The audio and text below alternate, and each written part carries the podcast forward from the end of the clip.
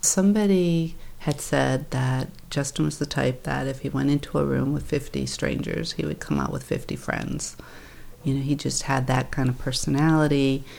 He was amazing. He was very caring, loving. His friends were his family as well.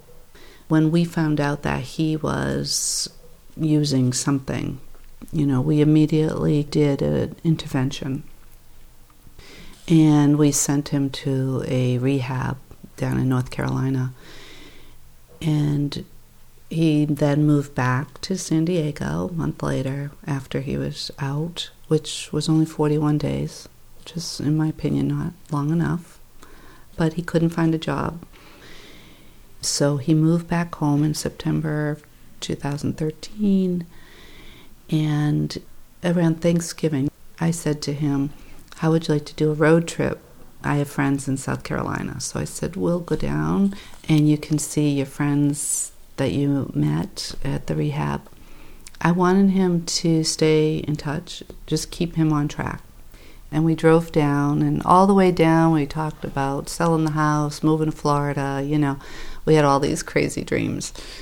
And then we pulled into a rest stop. It was Thanksgiving night, and this guy approached my window, and I rolled it down like two inches. And he said, You know, I'm sorry to bother you, but we're trying to get home. Our ride didn't pick us up. I was wondering if you had any money that you could spare.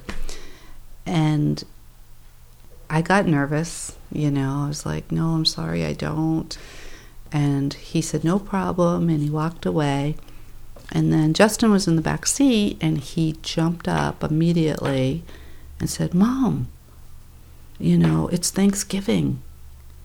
I mean, I didn't have time to say, don't leave the car.